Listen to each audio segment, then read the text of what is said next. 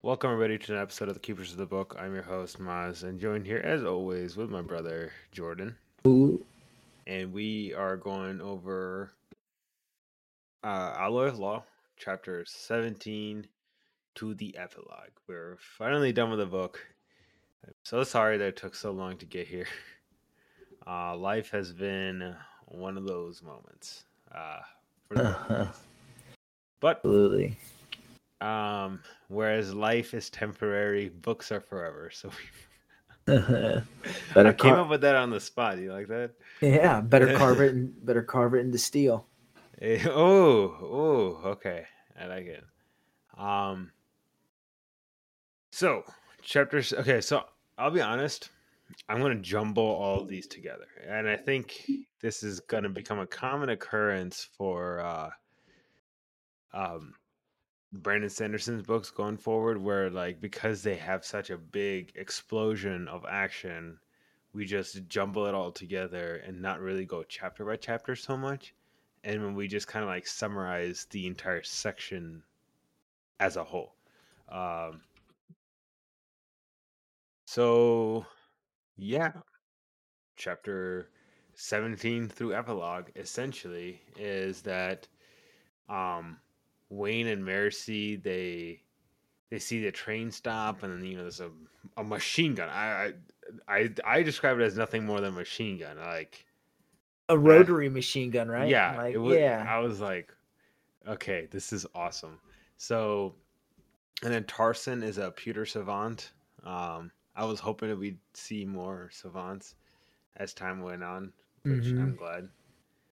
Uh, so and then okay, okay. So I'm not very good with imagery, and in fact, I think I'm so bad. There's actually a condition of it where I can't think of what things look like. So Mhm. I'm gonna rely on you on this. Absolutely. This was a mech, right? There was a mech that came out of the canal and picked up the train cart, and then No, it, it was like it was like a barge, like a trash barge with a crane arm. That's the way I saw it. I was like, okay, so so like there's the bridge and Mhm. they stop the train on the bridge and they pull under and they have a almost like a um yeah, like a crane arm but it's mechanical and it picks it up and puts it on the barge. That's what I got from yeah, it. yeah. I I knew it was like some arm thing, but I thought it was like a mech, like Like a human mech. yeah, because um in Legend of Korra, there there's like a moment of that.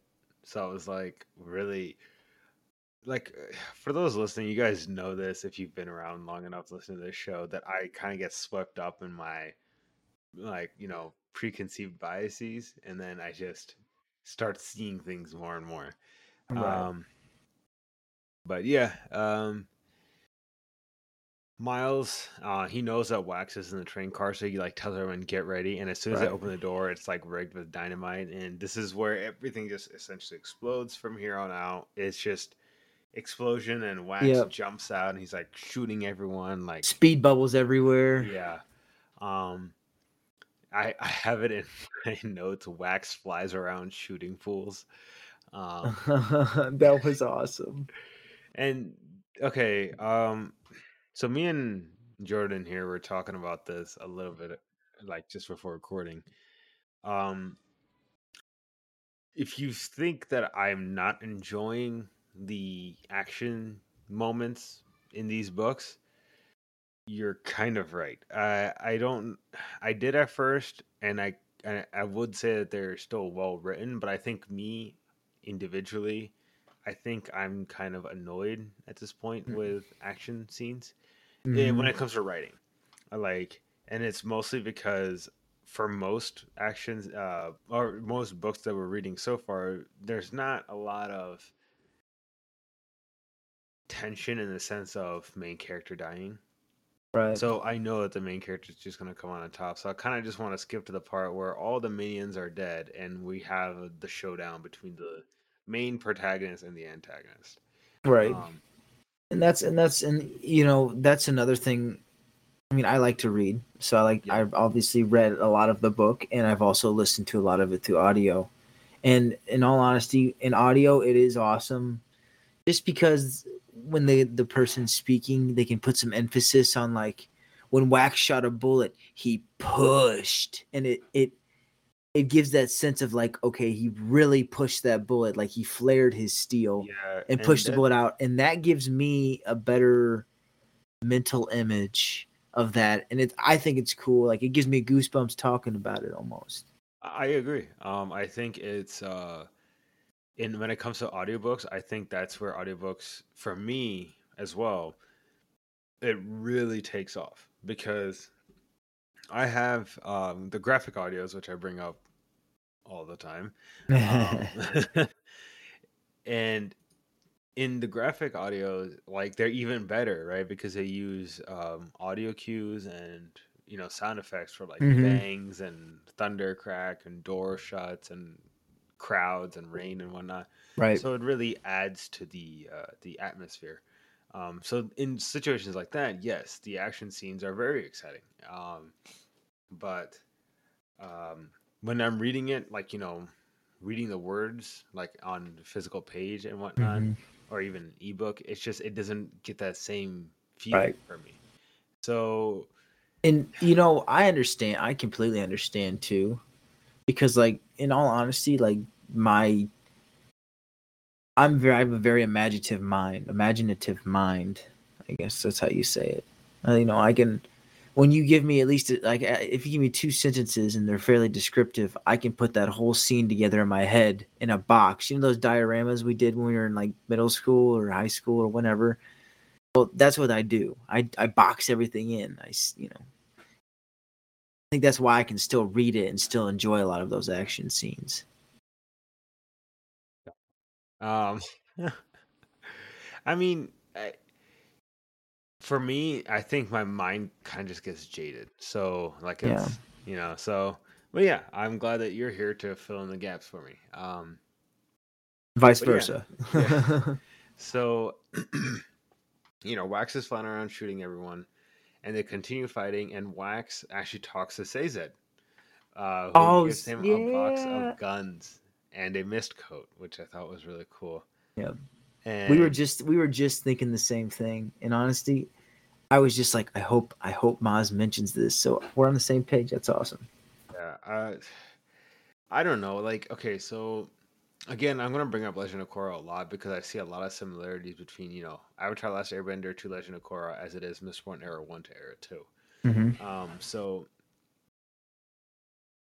the, my opinion, the biggest um, shortcomings of Legend of Korra was the lack of fan service, and I know a lot of shows they'll have too much fan service, and in my opinion, Legend of Korra did not have nearly enough fan service. Um, Mhm, and mhm. this, I think, uh, one Era Two so far is striking the perfect balance. The fan service here is freaking awesome. Um, so one thing that Jordan just brought up is uh, before we start recording was that um, Breeze from Era One, his last name was Ladrian.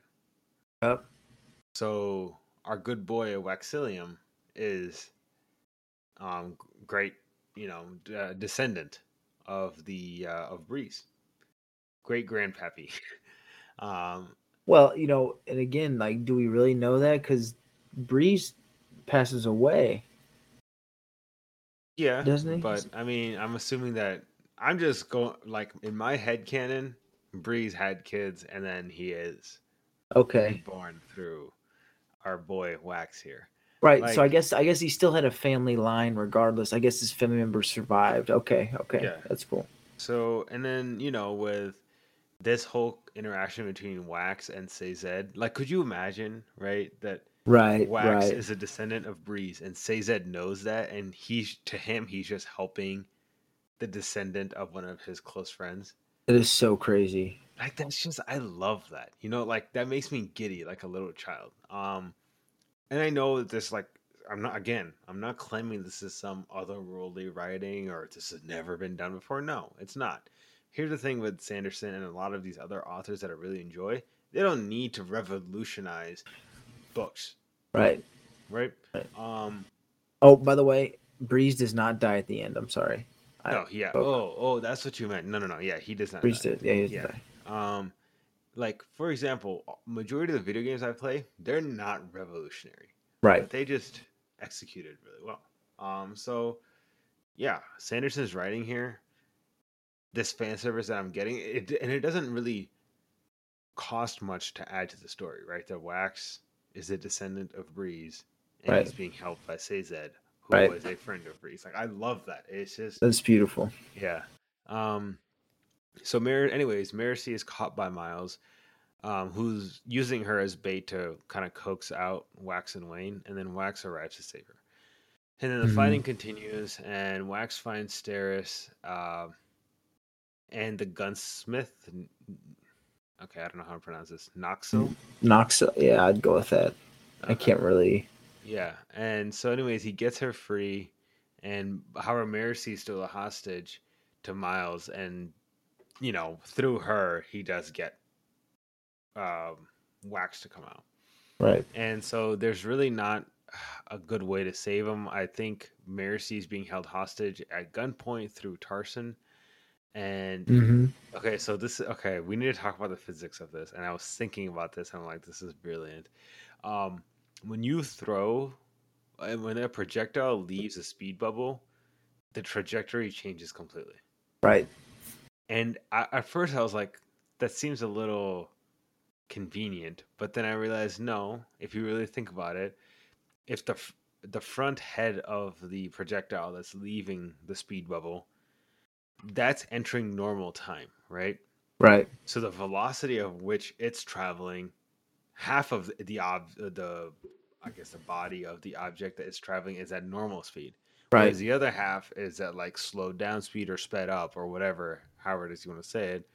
And so that Pushing in mm, opposite directions. Yeah, push it like pushing, pulling, and all that stuff.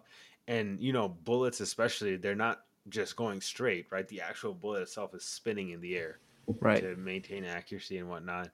Even if they were not, you know, even if they were like the round bullets, right, where they were literally just like balls, like like small little cannonballs. Even those are still spinning in the air.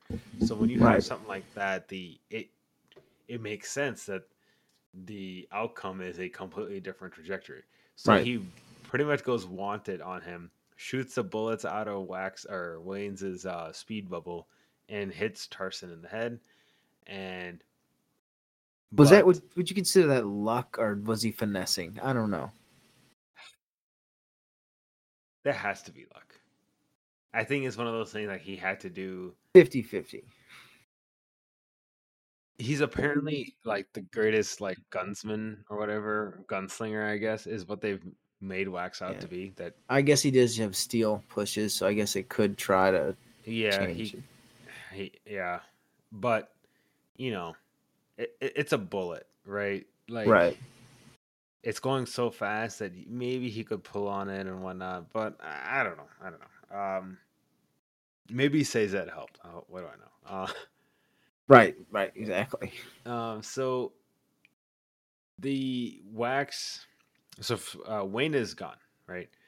Um, he actually went to go get help with a bunch of constables, and the way they were um, gonna trick Miles was, uh, what's her face is Mercy's reverse speed bubble. So Yeah, time Burning cadmium. yes, time within that speed bubble goes faster. I don't. Basically, the time outside the speed bubble is going normal speed, and everything inside the speed bubble is going slow. so- slowing down. yeah.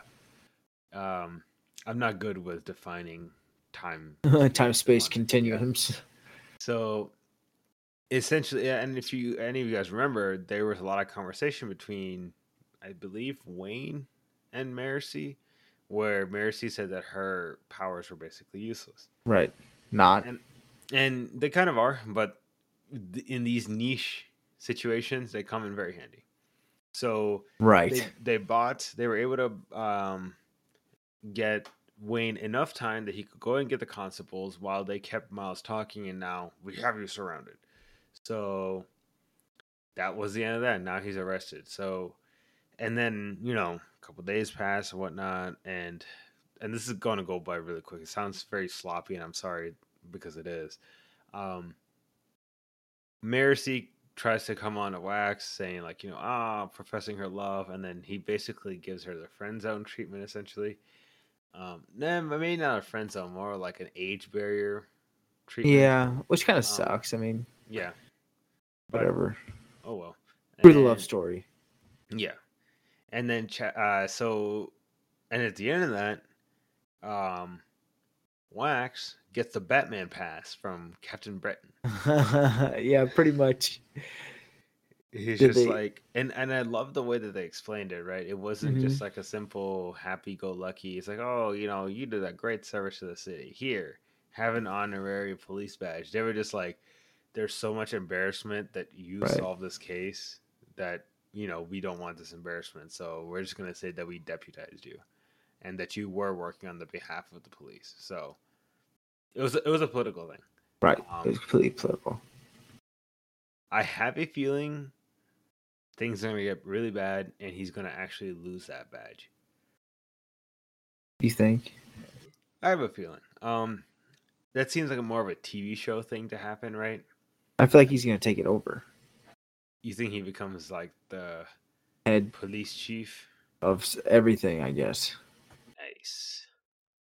Emperor, uh, the successor to Emperor Elend Venture. Oh gosh. and so, okay, the epilogue here. Oh, this is what I want was to talk about. awesome. Okay, so Mr. Suit is Wax's uncle. Not even joking, part of me kind of called it. I had said from the very beginning that I said I don't think, and I don't know if I actually said it on the podcast, which now I understand that makes it sound oh, funny story, but no, I'm being serious. Um, I had said that Wax's uncle is not dead. Um, Yes, yes, yes. it just seemed like a obvious kind of scenario, Mhm, right? mhm. It's like, oh, he died of mysterious consequences, Oh yeah, always just right? BS. And then there's this mysterious hooded figure who's a villain. It's like, okay, I wonder who that is. So yeah, Mister Suit is Wax's uncle, and he does reassure him that his sister is safe. But he's uh, not telling him about his plans for the women. Yes. And I already know. I- I'm telling you, I have a prediction. Okay, what is it?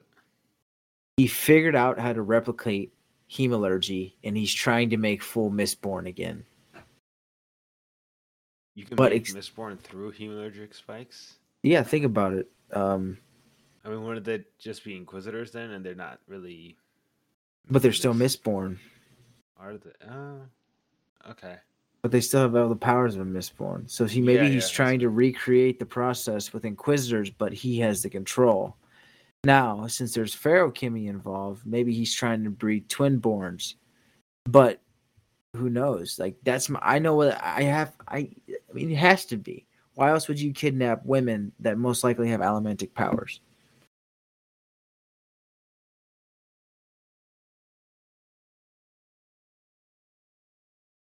I thought he was just trying to breed. Um, you know, Why well, right but- maybe, but why breed why breed just twin just when they had the one feruchemical and one Mistborn power? Like what if he's trying to recreate the process of making a Mistborn?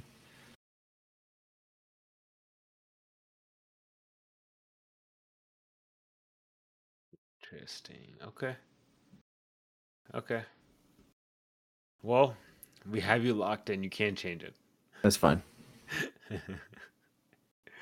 so, oh, one more thing. Actually, this is probably the biggest one. Yep. Marcy gets a book from Big Ol' Marsh. Iron to- Eyes. Uh, yeah, to give to Wax. What do you think is on that book, or in that book? I don't know, but Sazed's helping out here because Sazed's harmony and Sason could talk to Marsh. Yes, he can. Yes, he can. I'm. Could you imagine Marsh and Sazed just having a conversation? No, Sazed's probably mad at Marsh. Actually, no, Sazed Sason knows not better not to be. Exactly. Oh my god. I, I want a side like novel of just their conversations. That'd be cool. just just every chapter is a different conversation that they've had through the 300 years that we've skipped Yes. Which All makes marsh how old like 340 he was at least 30 years old and during Mistborn, right? Yes. Yeah. He's got to be. That's nuts. And I could start the next book. Oh, I'm so excited. I can only read a few chapters at a time. Sorry. I'll read them tonight. Okay. Um so that'll be it from that episode. Next time we'll be covering the second book in the Mistborn Era 2 trilogy. Well, I guess it's not really a trilogy. The fourth book's coming out eventually. Um, Oh yeah. And we'll be covering just prologue to chapter 3 for now. So, until next time. Thank you everyone. See ya.